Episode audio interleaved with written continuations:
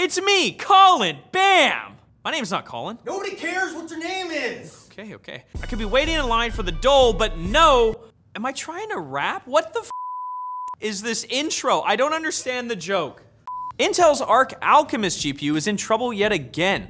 According to German tech tester and commenter Igor Wallossek of Igor's Lab, Intel have run afoul of many of their branded partners, causing widespread discontent amongst the manufacturers. The trouble supposedly started when Intel told their add in board partners to avoid selling the cards on the retail market and instead focus on system integrators and OEMs, which carries a much lower profit margin. To make matters worse, Intel has also reportedly refused to give a guaranteed price point for their ARC A380 or similar cards, and their RMA and returns policy are notably worse than those of Nvidia and AMD. All of this has, according to Igor, left the partners sitting on massive amounts of inventory, and with the price of graphics cards in sharp decline, it's getting less valuable by the day. We've all been there. Evidently, nobody wants a plush banana for scale from LTTstore.com filled with real banana skin. Why'd I order 40,000 of them? They smelled worse than you.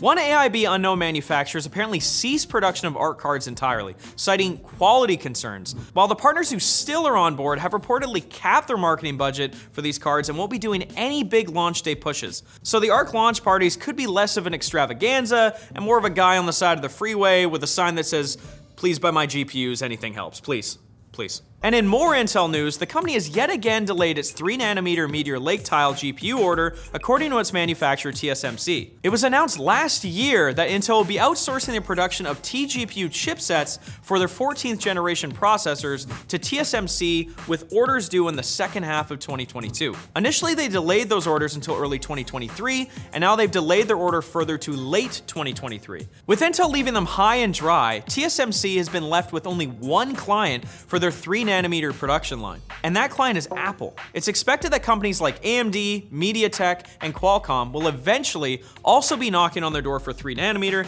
but uptake will be slowed now that there's limited capital to expand the production line ahead of those companies throwing down some deposits. If Intel fails to mass produce their Intel 4 in-house and on schedule, the resulting outsourcing to TSMC could still offer a bit of financial reprieve from the current situation. However, if they are successful, it could spell future order cancellations as Intel moves away from outsourcing even further. Poor TSMC, always a bridesmaid, never a bride.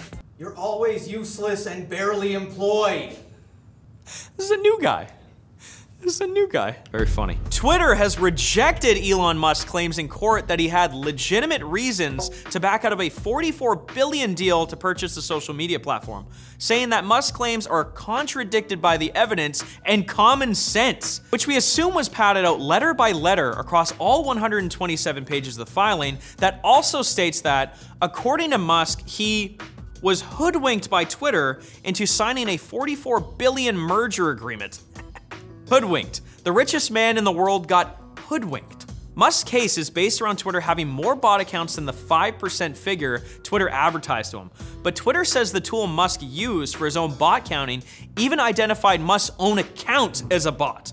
The tool, hilariously called Botometer, uses machine learning to calculate a score that indicates how bot like an account is. A May 2022 article from Protocol lists Musk's account with a score of 4 to 5 or an 80% likelihood of him being a bot.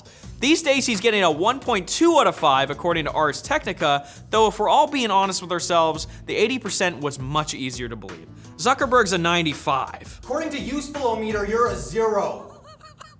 Now for the quick bits, brought to you by Vultr. Vultr provides high performance cloud servers, bare metal, storage, and managed Kubernetes for a great price. You can easily deploy with your preferred OS in over 25 server locations worldwide. Vultr Talon Cloud GPU lets you use fractions of NVIDIA A100s to affordably handle even the most advanced workloads. And the fully managed Vultr Kubernetes engine is there so you can operate and scale with confidence using a 100% free control plane. Try Vultr today and receive a 30 day, $150 code for new signups at the link below. On to the quick bits! A World of Warcraft mobile game that has been developed for the past three years has been scrapped, reports Bloomberg. Blizzard and Chinese gaming giant NetEase, co creator of Diablo Immortal, have apparently canceled an unannounced mobile MMO set in the same universe as World of Warcraft. The cancellation comes after the companies could not agree over financial terms for the title. I wonder if one was trying to get a payment from the other each time a certain action was performed. Wouldn't that just be tragic? Google is officially merging Google Meet and Google Duo. Announced in June, the plan was to keep the Google Meet branding and the Google Duo features. However, the existing Google Meet app is still sticking around until September. This means there are now two apps called Google Meet. Apparently, it'll take a few more months for them to combine and form some sort of meat loaf. You took the words right out of my mouth. YouTube is testing a new mobile app feature. Premium subscribers that opt into the experimental feature can now pinch for an up to eight times zoom on both portrait and landscape videos. Sure, it'll let you zoom, but it'll not let you enhance. So fans of true crime YouTube will still be unable to live out their CSI tech fantasies. That's probably for its best.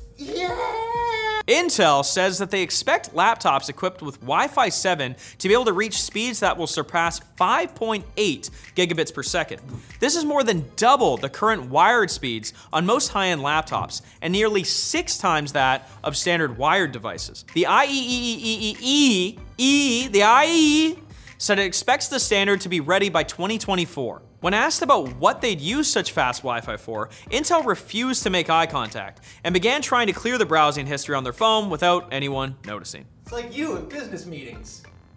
Got me there. That's true. Definitely not. Evil corporation Amazon has announced a deal to purchase iRobot, maker of the definitely not sentient vacuum cleaner Roomba, for $1.7 billion. Though unclear what Amazon intends to do with an expensive robot army that collects detailed floor plans of people's homes, there's surely absolutely no reason to panic. Alexa, play Despacito. That's it for the tech news today, folks. I'm Colin. I've been your host. Thank you for watching. Make sure to go to LTT store, get yourself a backpack. We'll see you here Monday for more tech news. Goodbye.